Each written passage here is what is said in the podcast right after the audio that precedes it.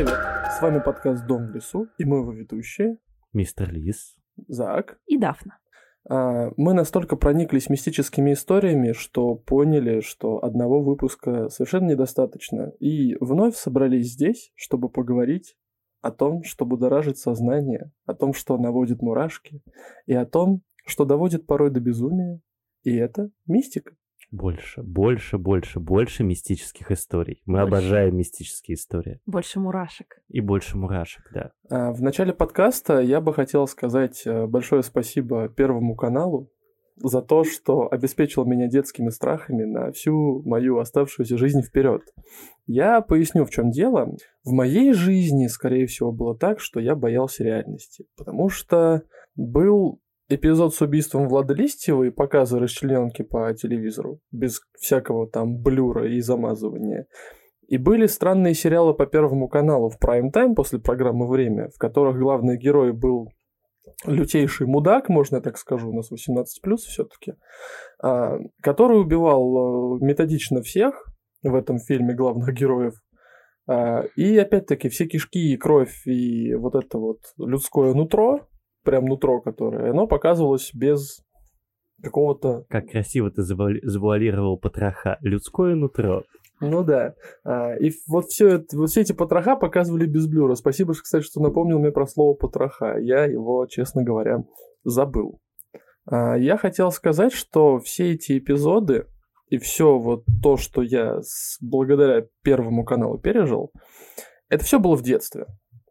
И мне бы вот интересно послушать ваши истории с детства. Что пугало нас в детстве? Что пугало вас в детстве? Возможно, это были фильмы, возможно, события, возможно, что-то еще. Вы сейчас поржете. Спонсор всех моих ночных кошмаров Наталья Варлей.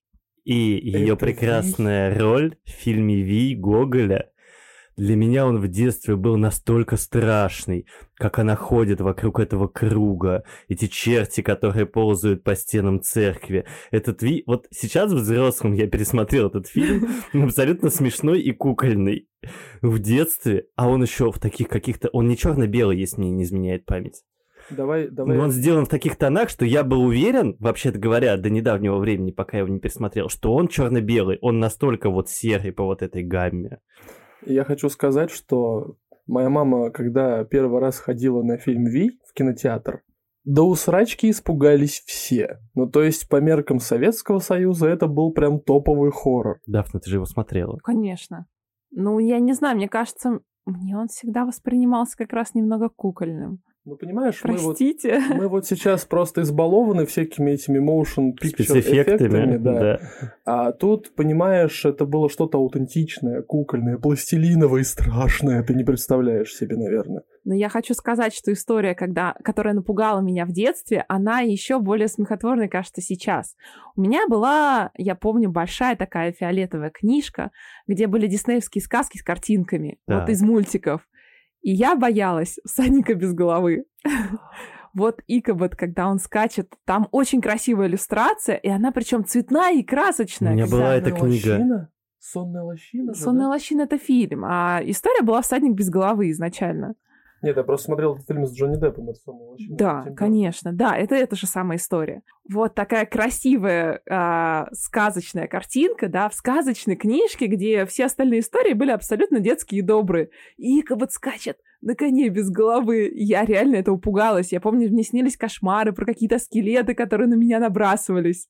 И все это из-за одной картинки, даже не фильма.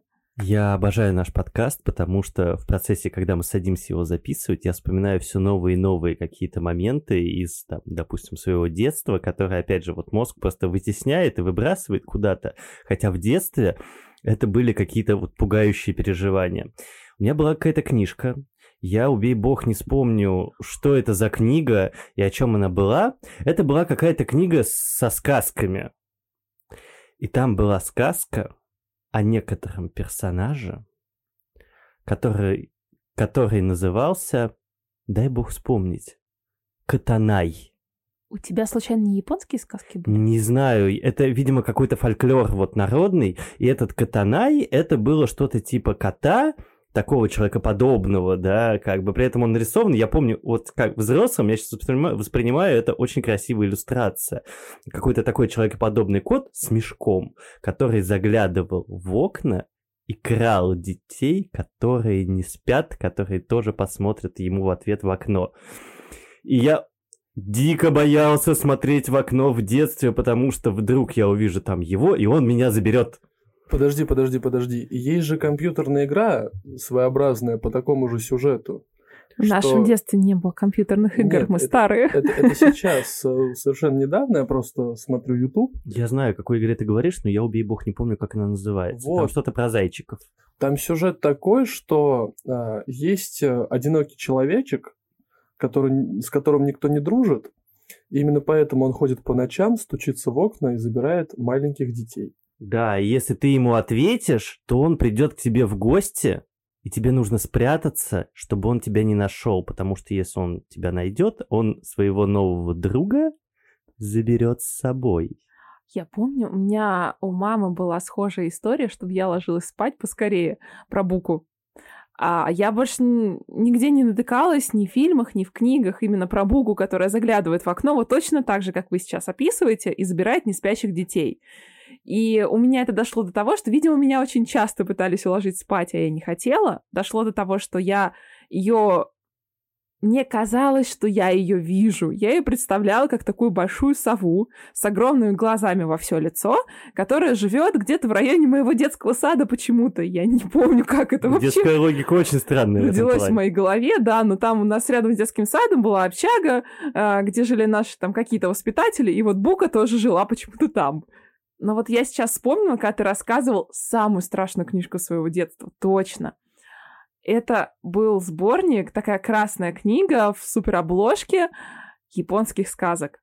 Потому что японцы, вот они действительно умеют пугать детей. Ладно, детей. Я сейчас взрослая, у меня эта книга, я недавно забрала ее от родителей, она у меня лежит, я боюсь туда заглянуть. Я боюсь читать эти сказки, потому что они вот так медленно в тебя подкрадываются, да, такими со спины липкими щупальцами, и какой-то особой своей тягомотиной, ну ладно, не тягомотина, они на самом деле достаточно короткие, но они пугают не саспенсом, они пугают самим повествованием, которое тебя медленно так затягивает.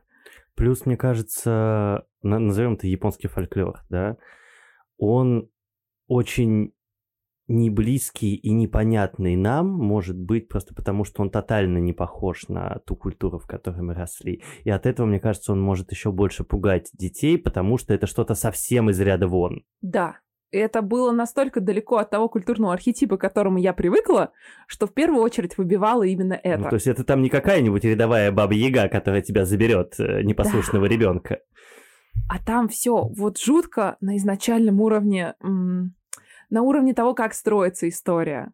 Ну, кстати, хочу сказать, что в каком-то из подкастов на Яндекс Музыке я слышал прекрасную теорию о том, что Баба Яга в детских сказках на самом деле это проводник между миром живых и миром мертвых. Она таковой была. Потому что, ну, вы же помните, да, вот э, саспенс всех этих сказок, когда там а, какой-нибудь Иванушка приходил к избушке и говорил, повернись-ка ко мне передом, а к лесу задом. Ведь он же мог просто ее обойти, но если он в нее обойдет, он умрет. То есть потому он попадет что, в мир мертвых. Потому что Баба Яга это Тадам Харон. Да. И тебе нужно было пройти вот этот ритуал поворота избушки, чтобы попасть из мира явного в мир навный, в ее избушку, из которого ты уже выходя попадал и к Кощею Бессмертному, и ко всем вот этим вот криповым существам, которых ты встречал, потому что первых, кого обычно, вот если мы берем какие-то старые сказки, кого встречали, это была Баба Яга, и она проводила уже путника в этот дикий лес, полный странных существ. Нечисти, то бишь. Но опять-таки, нечисть лесная... Не живого, скорее. Да, не живого. Нечисть это не обязательно, это как нечистое, да, это может леший. там, типа, да. да. Леший, домовой, а это именно мир неживого. Хорошо. Э, мы в прошлом выпуске говорили о страхе темноты. А, мы как-то на этом, по-моему, закончили, но суть не в этом. У меня всегда темнота ассоциировалась с каким-то огромным, большим, неопознанным, который тебя обволакивает и почему-то пугает. В котором что-то живет. Как в котором как будто бы что-то живет. Это что-то такое неопознанное, в которое ты не то чтобы хочешь проникаться.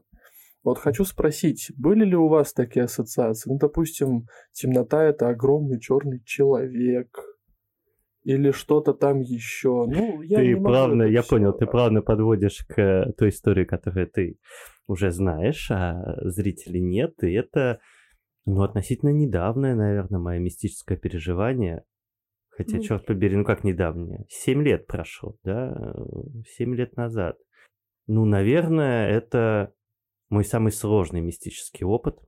Я тогда жил э, с, на тот момент своей девушкой э, в ее квартире, и мы сдавали вторую комнату нашим друзьям, ее друзьям точнее. И это было такое достаточно специфичное место, да, мы все были молодыми неформалами, мы много тусили, мы много пили, у нас были постоянно всякие разные разнообразные необычные гости, а, ну, такая прикольная квартира, где все время творится какой-то веселый движ.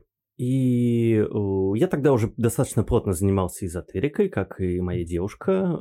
Мы много чего разного практиковали, изучали, мы угорали по всякого рода мифологии, а, колдовству. Все это было очень интересно для нас и притягательно.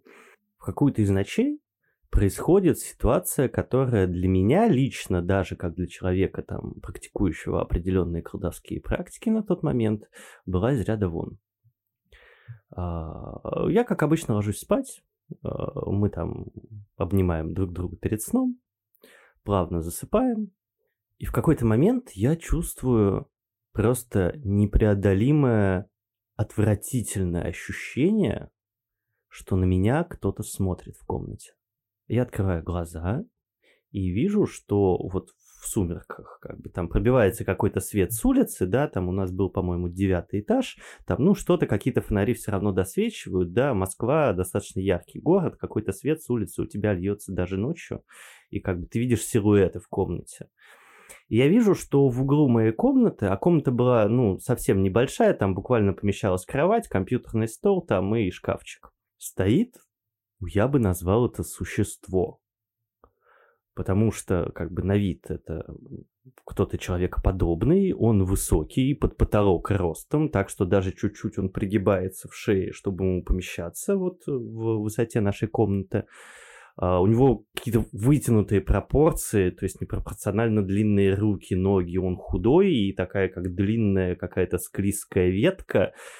Он абсолютно черный, и блестит, как будто бы вот он измазан весь жиром каким-то. Такая смоль черная. И он стоит и смотрит на меня. Вот я не вижу глаз, но я четко понимаю, что он на меня в этот момент смотрит. И первая мысль была, хм, это неприятно, но это странно. И, скорее всего, это сон, и, и как-то мне все это не нравится. То есть у меня было желание вот прям максимально как-то убежать. Я был абсолютно уверен, что это все нереальность, это все не по-настоящему. И в какой-то момент это существо делает шаг, ровно один шаг через всю комнату, становится на кровать прямо надо мной, а, нагибается и кладет мне руку на грудь. И как будто бы играет, что он позволяет мне дышать или не позволяет. И вот я дышу и не дышу. И это такая игра, как такое интересное доминирование, да, и власть над э, человеком. А, я просыпаюсь от того, что моя девушка начинает меня трясти, потому что она в этот момент спала меня, у меня на груди. И я как бы дышу ровно, а потом задерживаю дыхание приблизительно на минуту. А потом делаю резкий вдох, как бы, и снова задерживаю дыхание на минуту, а потом снова резкий вдох, и она как бы понимает, что что-то идет не так, потому что это ненормальное дыхание для спящего человека, и начинает меня трясти, чтобы разбудить, э, потому что мало ли, может быть, мне плохо. Боже, какая срань. Простите, пожалуйста, я не могу не высказать. Да, я поэтому и говорю, что это самый неприятный, наверное, мой мистический опыт, потому что я был в этой ситуации абсолютно беззащитен. Но это только начало этой истории. Потому что, ну, я подумал на тот момент, что, ну, бывает. Плохие сны бывают у всех, плохие сны снятся всем, мало ли что примерещилось. Э, окей. Но эта хрень начинает мне сниться постоянно. Буквально через день, через два, два-три раза в неделю ко мне во сне приходит вот этот черный человек.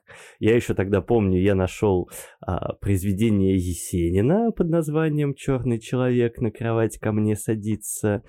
А, и э, как бы он, казалось бы, писал совсем не об этом, но я почему-то находил в этом вот этот схожий мне мистический образ, потому что если у него черный был какой-то аллюзией, то у меня это была абсолютнейшая реальность каждой моей ночи. Я перестал спать. Точнее как, я перестал спать дома, потому что понял, что снится он мне только на территории этой квартиры. А, я спал на работе, я спал в каких-то других местах, в метро, э, дремал, э, дремал днем, там, как угодно, ну, то есть ты просто переходишь в режим такого очень обрывочного сна. Крыша от этого едет просто нереально, потому что в какой-то момент ты при таком режиме сна начинаешь вообще терять связь с реальностью, начинаешь периодически наяву выпадать в какие-то сонные состояния, не закрывая глаза, там, и у тебя сон мешается с реальностью, и это, ну, это жесть. А, ну, почему-то тогда я решил пойти не к специалисту, психотерапевту или там психологу, хотя я подозреваю, что он мог мне помочь с вот этими навязчивыми, навязчивыми сновидениями. У меня был друг, он тоже был эзотериком, и на тот момент гораздо более опытным эзотериком, чем я, хотя сейчас, спустя года, я понимаю, что сравнивать силу эзотериков — это, ну, Типа, кто из психологов, психотерапевтов сильнее? Да, битва, психо... битва психотерапевтов. Вот. Эм. Как в Саус Парке. Да, да, да. В общем, у меня был друг эзотерик, и я прямо ему сказал, что типа, слушай, у меня вот есть вот такая проблема, я не знаю, что мне с этим делать, я не знаю, что это, вообще понятия не имею. На тот момент э, комната, которую мы сдавали, э, она опустела, жильцы оттуда съехали. Вот, мы остались жить вдвоем с моей девушкой. А, и в этот друг к нам приехал, говорит, ну, давайте изучать. Для начала поймем, насколько этот сон реален. Как бы это сейчас парадоксально не звучало. Вот, он предложил зажечь свечу или как-то изменить вот это вот обыденное пространство комнаты, а, чтобы во сне у тебя был какой-нибудь маячок. Ну, то есть, например, если ты в реальности зажег свечу и лег спать, если во сне эта свеча горит, значит, это не просто сон. Ну, по его мнению так было. И действительно, я зажег свечу, э, лег спать, во сне ко мне пришел черный человек, он где-то там что-то ползал по потолку, всячески меня стращал, при этом какой-то какой-то физической угрозы не было. Это все была вот эта вот игра, чтобы как будто бы выводить меня на отрицательные эмоции и выжимать. Um, и действительно, в этом сне горела эта свеча, которую я зажег, из чего мы сделали вывод, что это не просто сон, а это действительно какое-то потустороннее существо, которое ко мне прилепилось и чего-то от меня хочет. И на следующий день он снова приехал к нам. И вот тут начинает происходить какая-то подозрительная мистика. С загадочным видом он походил по квартире, посмотрел туманным взором на все, ну, как это делают э, мистики и эзотерики. А, после чего он поднимает палас в соседней комнате, где жили жильцы, и достает оттуда маленький крестик. Это не православный крестик, а это просто вот какая-то бижутерия в виде там типа листья и веточки, сплетенные вот в виде крестика, да, такая, ну, типа бежуха, короче. Ну, то есть, получается, это был подклад. Я не знаю. Я не я не верю в подклады, да, я, ну, мне, мне сложно сейчас. На тот момент, как бы, да, я на тот момент действительно думал, что проблема была в этом предмете, потому что, как бы, он забрал этот крестик, а, провел с ним какой-то обряд, там, замотал его в какие-то нитки, этот клубок из ниток с этим крестиком внутри проткнул какими-то там гвоздями и отдал этот предмет мне. Говорит, вот, на, как бы положи куда-нибудь, спрячь, как бы пусть оно у тебя будет, по идее все должно пройти. И действительно, с этого момента я больше не встречал это существо в своих снах если мне не изменяет память, никогда.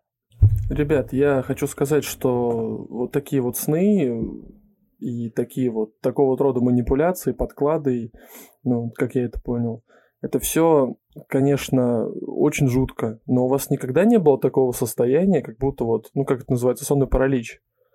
Ну, это, получается, и был сонный паралич. А ты помнишь свою да. историю из Щелкина? Да, э, сейчас я расскажу про Щелкина. Да, история с черным человеком это и был сонный паралич, потому что когда он появлялся в моих снах, я не мог шевелиться вообще. Да, и то есть ты как бы впадаешь в это оцепенение, и ты не можешь никак вообще взаимодействовать. Э, в Щелкино, да, мы ездили отдыхать в Крым, и э, снимали там квартиру у моря большой компании студентов, как это водится, вот, чтобы днем весело тусить на море, а вечерами весело тусить в прибрежных барах и возвращаться в эту квартиру только для того, чтобы поспать. Да, я тоже там испытывал какие-то вот эти вот мистические опыты, когда из-за того, что все поехали тогда парами, а я тогда поехал один, а, все комнаты в квартире разобрали пары. А я, ну, как бы, как бы постелил себе раскладушечку на огромной лоджии, потому что лето, Крым, жара, все классно. И эта лоджия, она напрямую выходила с кухни. И как-то ночью я просыпаюсь там от того, что у меня дребезжит посуда на кухне. Я без задней мысли думаю, ну, наверное, кто-то ночью пришел пожрать. Но я понимаю, что как бы на кухне горит свет, потому что я спал со светом на кухне. Но я не вижу ни теней от того, что там кто-то ходит. Я не слышу шагов. Я слышу только то, что там дребезжит посуда. Мне было настолько страшно, что я не рисковал вот зайти за угол и посмотреть, что там. Но в эту же ночь мне снится сон о том, как э, э, то у меня на груди сидит какой-то непонятный сгусток и держит меня вот этим тентаклем э, за шею, то меня какая-то непонятная хрень, которую я не вижу, волочит по всей квартире, коридорам, комнатам, таскает там и так далее. Да, было такое. Я помню, я просто в те времена была большая энтузиастка лезть во все подобные истории. И на одну ночь, по-моему, как раз была наша последняя ночь в той квартире, мы с тобой обменялись местами, и я спала на этой раскладушке. Но, ты видишь, такие штуки бегут от тех, кто их прямо усиленно ищет, и мне ничего такого не приснилось. Просто у меня никогда не было истории с сонным параличом и чего-то подобного. Но, с другой стороны, мои сны, которые я бы их назвала, наверное... У меня есть некий необычный сорт снов, когда, наверное, это знакомо каждому, когда вы долго не можете уснуть, а потом на самом деле вы засыпаете, но находитесь в такой полудреме, и вам кажется, что вы на самом деле все еще не уснули, а вокруг начинает твориться какой-то трэш. Вот такой тип снов есть. Там никогда никто не пробовал меня душить или валандать по всей квартире. Наверное, это бы плохо для него кончилось, потому что во снах я как-то посмелее, чем в реальности. Но бывали всякие. Вот в прошлом выпуске мы как раз рассказывали про квартиру, с которой я только что съехала. Вот в первые полгода, еще до этой истории закрывающейся дверью, мне часто снилась дверь. Дверь, которой в квартире на самом деле не было. Она была всегда во всех снах на одном и том же месте, и за ней были вещи предыдущих жильцов. А Насколько я знаю, как раз предыдущий хозяин квартиры занимался эзотерикой, любил все эти темы. Но двери, как в, квар- в квартире, не было перепланировок. То есть Возможно, двери... он сделал себе магический тайничок. Да, и мне снилось всякое про эту дверь. Оттуда меня манили очень странного э, вида создания. М-м, затягивали. Один раз мне оттуда сок предложили. Я помню, сок добрый. Стоит, и, в общем, старик такого неприятного вида, и у него там с э, полки, да, и он очень усмехается так на меня по-злому, манит пальцем и показывает, а полки с соком добрые, такие зеленые, яблочные, мои любимые. Это как в дневном дозоре, где Егор э, пил жизнь из старушки с помощью артефакта под названием «Сок злой». Мне снилось, а, что там вещи хранителей квартиры, и мне говорят, что они меня сильнее. То есть мне никогда на самом деле не снилась прямая агрессия, да, но некая вот сила за этой дверью, да, она вот потихоньку так, с подтяжка будто немного проверяла на прочность, да. Было один раз, э, что у меня очень сильно немели руки, и мне казалось, что в них впиваются иглы. А, когда я спала на диване рядом вот с тем местом, где была эта дверь. Но вот в том сне я очень сильно разозлилась, что какого черта я сплю, я тут после ночи работы... Я вообще-то и... в своей квартире, а вы тут да. ко мне лезете с вашей магической хренью. Нет, больше всего меня бесило, что у меня ночная смена была, и я сейчас отсыпаюсь, какого черта? Я так взбесилась, что как раз сон с иглами был последний. Ну, то есть у меня после этого были разные мистические сны, да, но с нападками на меня никогда. А потом я из интересного нашла, причем где-то, наверное, через полгода или год после того, как мы там поселились в этой квартире, что на том месте, где мне всегда снилась дверь, в коридоре у нас просто был узкий и довольно темный коридор. Я никогда не разглядывала его потолок, а на потолке там был антресоль. И мы ее вскрыли через год, и там действительно были вещи вот, предыдущих хозяев. Я хочу дополнить этот список странных, страшных снов э, немножечко своими. А, все же помнят заставку телекомпании «Вид» старую. У которой разыгрался аппетит? Мне всегда казалось, что это Ельцин, если честно. Всем казалось, что это Ельцин, а это не он. казалось, что это Ельцин, Точно? но на самом деле это какая-то китайская маска какого-то мудреца, и, как правило, она всем приносит неудачи. Да, то есть была какая-то экскурсия, если мы в историю будем вдаваться, когда создатели телекомпании поехали в Китай, зашли в какой-то музей, эта маска им понравилась, и они сделали это маскотом своей компании. И у нее на голове сидит лягушка. Это жаба. Это жаба? Да. Это жаба. Я думала, это прическа странная. Нет, это, это жаба. жаба.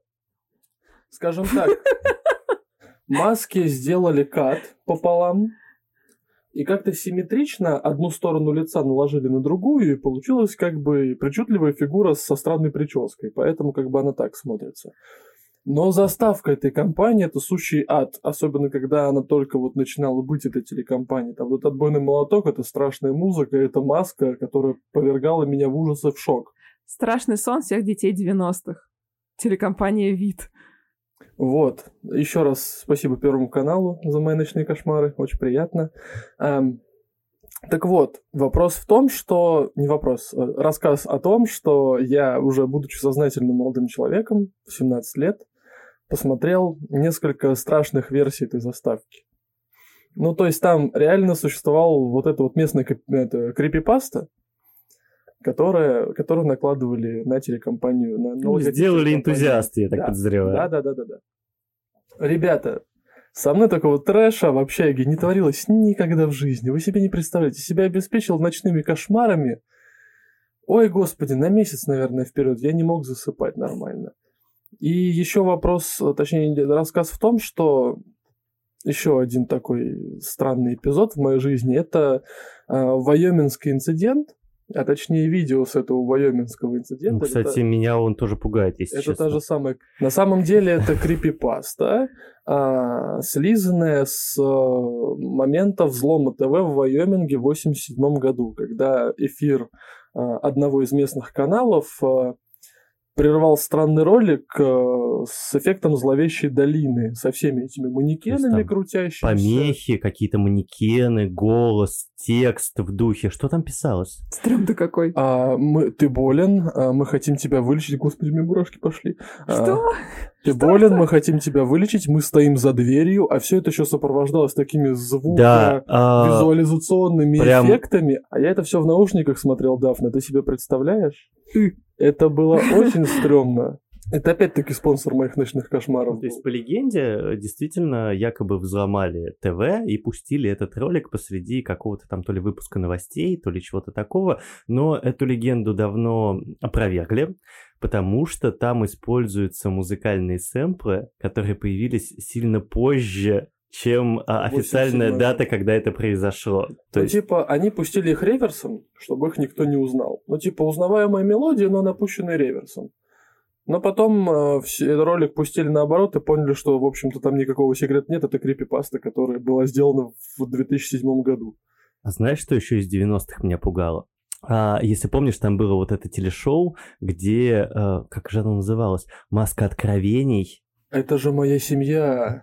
Это шоу «Моя семья», да. Я в детстве, мне в де- да. я в детстве все время представлял, что это какой-то маньяк вот в этой Да. маске, разделенной на две части, белая и черная, с этой странной прической. Вот реально, там не хватает только ножа и Запи- пойти крошить людей. голос, с которым это все Да, истории да, да. Голос Очень страшно. Так что да, опыт со снами у всех разный. Но, насколько я знаю, помимо снов и всякого рода других страшных мистицизмов, кое-кто из нашей банды вообще-то в могиле ночь проводил, да, Лиз?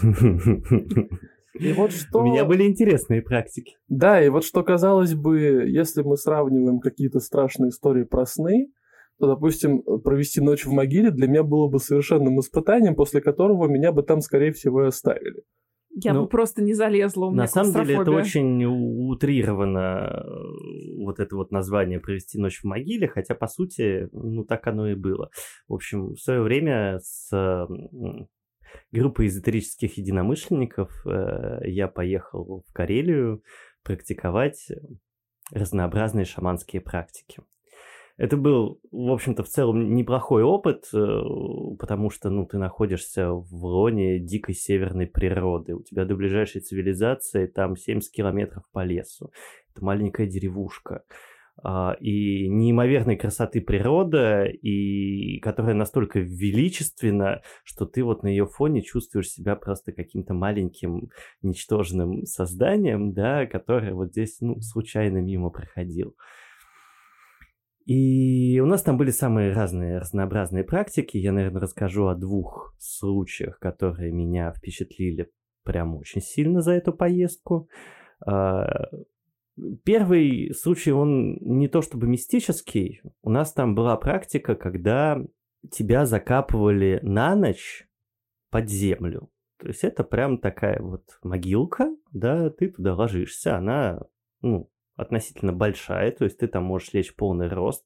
Глубиной она там, ну, что-то около метр двадцать, полтора метра, может быть. То есть ты прям под землей находишься. Тебя накрывают там досками, определенными там фанеркой, сверху это присыпают землей и оставляют тебе там, ну, какую-то трубку, да, оттуда, чтобы у тебя воздух циркулировал, да, и ты там, ну, не задохнулся. И уходят. То есть в момент того, как ты закопан, рядом с тобой нет никого. И ну, во-первых, я сделал самое большое и главное решение в своей жизни. Я взял с собой бутылочку, потому что, э, ну, мы не забываем о практичных вещах. Пописать оттуда тебя никто не выпустит, а как-то лежать в могиле, где ты в углу написал, ну, не очень приятно. Если бы это было в углу, лужа-то была бы рядом, скорее всего. Места-то там-то не особо много, я считаю. Ну, как-то да, там особо не увернуться. А куда знаешь. там девушки писают? Я не знаю. Не знаю, давай не будем фантазировать на эту тему. Поначалу мне казалось это, вот как только тебя закапывают, мне казалось это каким-то весьма странным занятием, потому что, ну окей, ты лежишь там в спальнике, в зимней одежде, потому что это Карелия, холодно как бы, а, и, а под землей еще холоднее, как бы, ты просто лежишь в сырой холодной земле, и ничего не происходит. Ну ты лежишь, окей, у тебя 10 тысяч мыслей, которые ты думаешь, ты в полной темноте не видишь вообще ничего, то есть абсолютная темень. То есть даже теней своих ты не, не видишь. У тебя нет ни телефона, ничего. И в какой-то момент... А, да, со мной там была лягушечка. Со мной в эту могилку затесалась лягушечка, которая периодически залезала мне на лицо, вот, э, чем меня дико бесило, потому что она такая холодненькая и, раздражающая. Это как назойливый комар. А убить ее ты не можешь, но это же лягушечка, понимаешь, это же не комар. В какой-то момент происходит самое главное в этом мероприятии. Потому что из-за того, что ты находишься в абсолютной темноте, сначала у тебя э, отстраняется, назовем это так, твое тело. Ты перестаешь чувствовать границы своего тела, а, где у тебя руки, где у тебя ноги, то есть у тебя ты как будто бы лежишь там только своим сознанием. А потом из-за того, что открыты у тебя глаза или закрыты, ты все равно видишь абсолютную темноту, ты перестаешь понимать, открыты у тебя глаза или закрыты. Потом ты проваливаешься в сон. Но ты не можешь долго спать, потому что холодно. Ты просыпаешься. А потом ты перестаешь понимать, спишь ты или нет. И вся ночь вот в этой могилке превращается вот в этот бесконечный цикл «спишь ты или нет?» Тебе снится или нет? Ты слышишь звуки, ты видишь образы, а, абсолютно какие-то разрозненные, да, допустим, мне всю ночь казалось, что у меня лают собаки, вот где-то неподалеку, у меня везде лаяли собаки, хотя за все время нахождения в этой деревне я понимаю, что там вообще нет собак. И в этом лесу нет собак никаких. Это Карелия, как бы там максимум медведи, которым вообще пофиг на человека как бы у них еды достаточно, чтобы не докапываться к человеку. И это, правда, интересное переживание, которое я, возможно, многим бы посоветовал, потому что это как будто бы обнуляет твое сознание.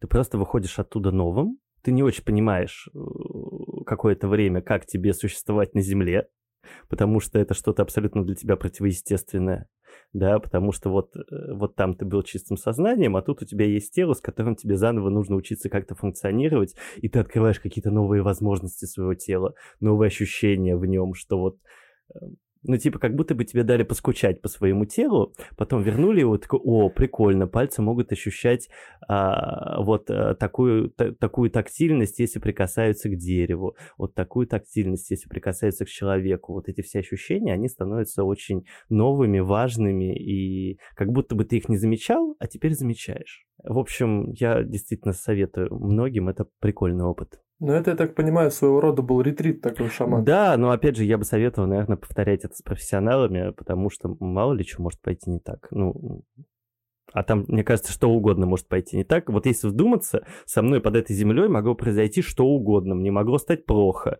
Uh, у меня могла начаться какая-то паника, но при этом рядом со мной нет никого, кто бы контролировал процесс. Это я абсолютно точно знаю, что такого не было. Но я хочу сказать за себя, что, скорее всего, в данной ситуации у меня бы началась паническая атака. А у меня бы вообще не закончилась. Никогда. Дафна, а у тебя какие-нибудь были замечательные ретриты наподобие таких? Нет, мне даже подумать страшно, честно говоря, о том, что куда-то закопаться. У меня где-то в детстве была клаустрофобия.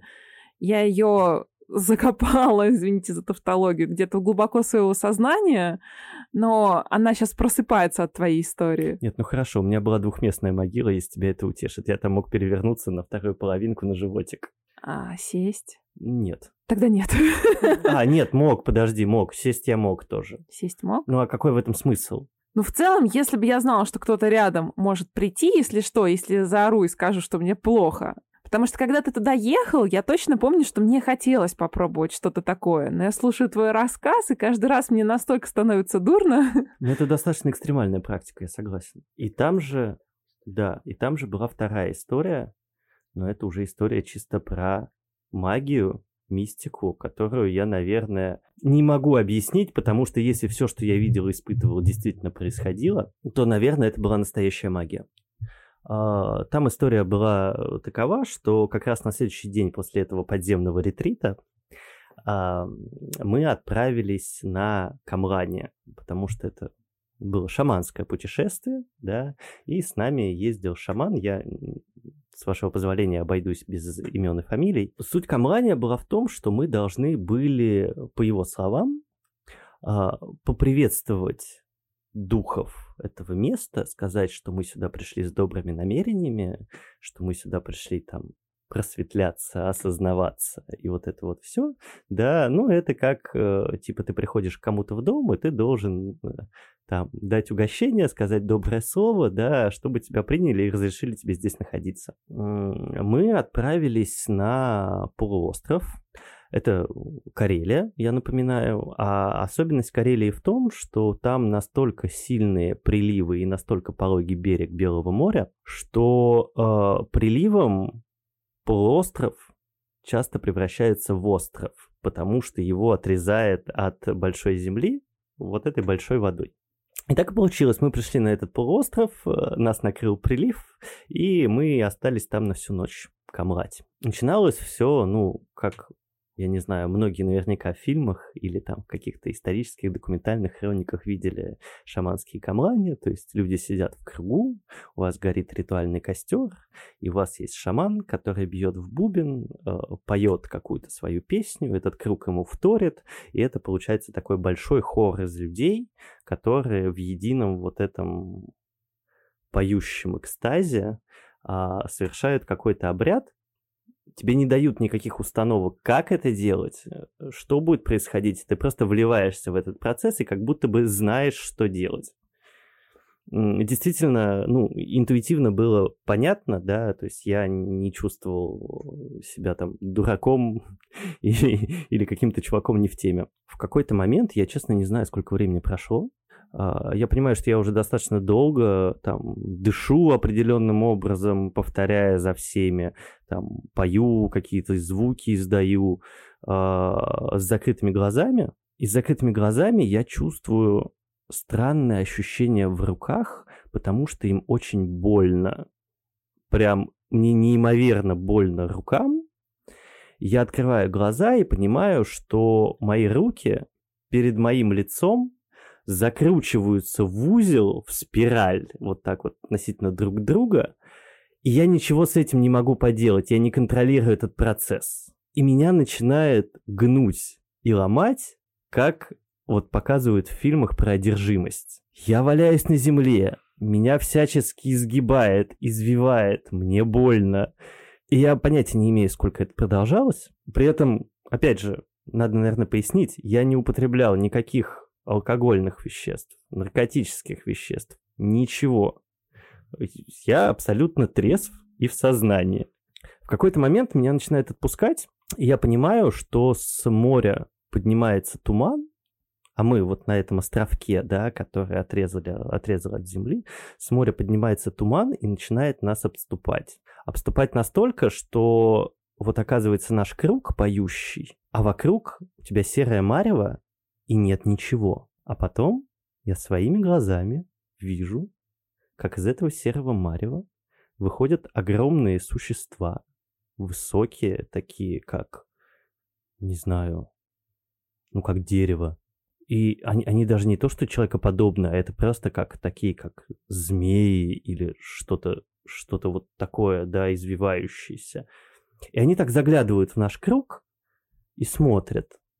И ты не чувствуешь никакой там опасности или э, страха.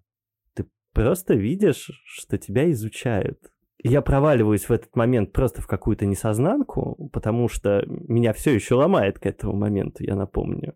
Поэтому я единственный, кто из всего круга испытывает вот это вот ощущение в теле, всем остальным как бы нормально почему-то. А, и я прихожу в себя, когда у меня уже расслабляется тело, кое-как там поднимаюсь на ноги, у меня кружится голова, у нас заканчивается ровно в этот момент я вижу, что у нас заканчивается камрание, и туман начинает расходиться. Я не вижу уже никаких существ, ничего. Утро, то есть, получается, прошло часов пять. Абсолютно ясное небо. И я вот навсегда запомнил эту картинку, как этот шаман, а он не очень хорошо говорил по-русски. А, он показывает на небо пальцем, и во все небо облако, то есть ясное небо и одно облако, которое простирается в форме то ли лебедя, то ли журавля, у которого по крылу уходят за горизонты. Да, и там был с ним что-то вот типа переводчика, да, который говорит, что как бы вот это там, типа, по-моему, он сказал лебедь, я точно не помню, что это вот местный дух, и он нас приветствует. Вот сейчас рассказывает историю. Мне кажется, это абсолютным сюром, и что такого в нашей реальности происходить не может. Но при этом же, может быть, это ложная память. Может быть, мой разум так со мной играет. Я абсолютно четко помню это все в деталях как выглядели вот эти существа из тумана, как выглядел этот лебедь, как меня ломало. Да, я с этим ничего не могу сделать, ты просто не можешь сопротивляться собственному телу. Как потом я спросил у... Там был второй шаман, да, который не вел это камлание, но, тем не менее, во всяком случае, э, был русскоязычным, да, как он объяснил, что из-за того, что я новый человек в этом круге, а все эти люди давно работают друг с другом, а, вот в эзотерическом плане, как бы они нормально справлялись, как он назвал, с потоком энергии. А для меня это было ново и слишком серьезно.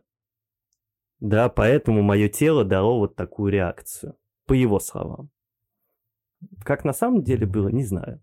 Ну, вот это я бы попробовала, честно говоря. В общем, у меня есть история тебе, можно сказать, в ответку, но она не настолько эпична, не настолько глобальна, и она очень сильно сконцентрирована на магическом мышлении, я бы так сказала, потому что, ну, вот тоже никаких реальных а, подтверждений происходящему у меня не было, кроме вот чужих слов. А, и она тоже связана с неким элементом шаманизма. А, случилась она в тот момент, когда я потела группу Хейлунг. Угу, я очень люблю их. Да, я их до сих пор люблю, но в первый момент, когда я их для себя открыла, я буквально заслушивала на повторе. Я помню, что мы тогда отдыхали на даче, пошли прогуляться в наш любимый лес, где мы любили лет 10 назад ловить всякую крепоту. А история произошла, ну, вот буквально пару лет назад, наверное. Мне кажется, я там присутствовал. Ты там присутствовал, конечно. Я знаю, что из истории ты хочешь рассказать, да. да. Вот, в какой-то момент в лесу, в темноте, а, часть, ну, наша компания разделилась, а, часть ребят продолжили общаться, а мне захотелось, ну, это, конечно, не медитация. Я даже не знаю, как назвать. Ну вот я включила музыку, да, которую мне, которая мне очень нравилась. И постояла некоторое время вдали от остальных ребят, слушая лес. Ну, я просто люблю лес. И в какой-то момент э, трека мне показалось вдруг, что я не одна. Я поворачиваюсь к вам ко всем, смотрю на вас, понимаю, что полное ощущение, что у меня за спиной стоят. Я не стала оборачиваться, я просто поощущала это ощущение, извините за тавтологию, да, оно было интересным, новым, прикольным. У меня давно на тот момент не было никаких мистических опытов. А, и мне показалось, что это пришли ребята, и что это вот местные лесные ребята. Они мне понравились, потому что... Тимур и команда. Тимур и команда. Я не хочу давать им имя, тем более Тимур и команда. Мне вообще-то всегда казалось, что слово «ребята» им вот максимально подходит. Потому что, с одной стороны, вот стою я, да, в отдалении от вас, смотрю на вас, слушаю Хэйлунг, чувствую, что сзади будто бы кто-то тоже стоит. С другой стороны, вот кто-то стоит сзади, он высокий, его много, он свесился и смотрит на меня, смотрит на остальных. Он изучает, и ему интересно. И, простите, это совсем удар в магическое мышление. Но мне кажется, что стою я и ощущаю вот примерно то, что вот он ощущает. Вот этот интерес к чему-то новому, а, чужеродному, совершенно ему неизвестному. Ну, то есть к нам. Ну, это типа приблизительно как какой-нибудь красивый дикий зверь приходит к тебе на участок на даче. Ты такая стоишь на крылечке, такая, Прикольно. Да, и вот ребята точно так же относились к нам. По крайней мере, я понимаю, что все это игры разума, но мне интереснее в них играть. И ребята очень классные. И на какое-то время можно сказать, что они будто бы привязались, потому что каждый раз, э, когда я приезжала на дачу с того дня, довольно долго, много месяцев, я будто ощущала, что они где-то неподалеку. У меня был случай, когда я шла от электрички до дачи одна в темноте пешком. Там идти на самом деле всего две минуты, и я не успела сказать, когда приезжаю, меня никто не успел встретить. А там буквально около станции начинается этот лес, куда мы ходили. Я попросила ребят меня проводить. Ну, я чувствую, что да, здорово, за спиной кто-то есть. Я иду, все будет в порядке, я в безопасности. А в этот момент все остальные находились в доме. А, и в окно меня, собственно, видел друг, который, когда я подошла к двери, спросил, типа, а где все остальные? Я говорю, в смысле? Я же одна приехала. Да нет, я видел вас, несколько человек по тропинке сейчас шло подсвеченной. Вот. Так что ребят провожали меня прямо до дома. Зак, наверное, думает, что мы долбанулись. А, да. Да нет, почему? Нет, на самом деле вас так интересно слушать, потому что я, например, такого никогда не испытывал. За мной никто не присматривал, никто меня никуда не провожал. Как правило, я себя везде провожал сам. Ну, хочешь, я тебе ребят как-нибудь покажу? А как хотелось надо, бы, на вот, кстати, поехать. интересно, тебе бы хотелось мистического опыта? У нас Честно есть сказать, немного, мы отсыпем. Можем много отсыпать. Честно сказать, э, хочется с этим познакомиться чуть поближе. Ну, чтобы примерно понимать, о чем вы. Не, я сейчас понимаю, что, скорее всего, возможно, что-то там такое и есть, но я не понимаю, что это, и, возможно, хотел бы... Возможно, нам все-таки, когда мы станем все чуть-чуть посвободнее, нужно отправиться в лес на поиски приключений всем вместе. Я скучаю по этому. Да, я Мы тоже уже несколько скучаю. лет не отправлялись за приключениями. Дурацкая взрослая жизнь. Никаких тебе приключений. Только скучные приключения. Это не приключения. За коммуналку заплатить вовремя. Свет выключить. своего рода. Мгм. Ребят, наверное, будем заканчивать. Так вот, хотелось бы сказать, дамы и господа, а вот почему все-таки люди верят в то, что их э, ведет кто-то высший, есть магия, мистика, магическое мышление? Вот как ну это ведь, э, объясняется? слушай, всегда приятнее знать, что за тобой кто-то приглядывает и присматривает. Это не всегда кто-то злонамеренный, это может быть и добрый, да, и заботливый. Я уже в свое время говорил, что э, мне гораздо интереснее думать, что шорохи на моей кухне это домовой там хозяйничает, а не у меня старая кухня, которая рассыхается уже от времени. Ну, мне кажется, у меня немного другой взгляд. Я смотрю на это не с точки зрения, что за мной кто-то присматривает, а с точки зрения, что так мир станет гораздо интереснее. Я могу в это не верить. А, ну, я могу смотреть только с точки зрения скептика, и периодически это делаю. Но гораздо веселее, что ли, жить в этом мире, когда в нем есть нечто большее, чем то, что ты можешь пощупать, потрогать, увидеть. А, Главное когда- не зайти далеко. да, главное всегда, конечно, знать меру, я согласна. Но когда вот эта магия из твоего детства, она не заканчивается и может продолжаться во взрослой жизни, мне кажется, именно за этим ощущением мы гоняемся. Ну да. Мне гораздо более интереснее жить в материальном мире, наверное, больше. Потому что материальный мир ты можешь пощупать, ты можешь как-то его объяснить, и как-то можешь какую-то закономерность в этом материальном мире проследить. Самое интересное, что все эзотерики в своем вот этом магическом эзотерическом мире знают все закономерности, по которым он работает. У них есть точно такие же правила и законы, просто они их выдумывают себе сами, а Они берут где-то извне. да. Вот, и именно поэтому...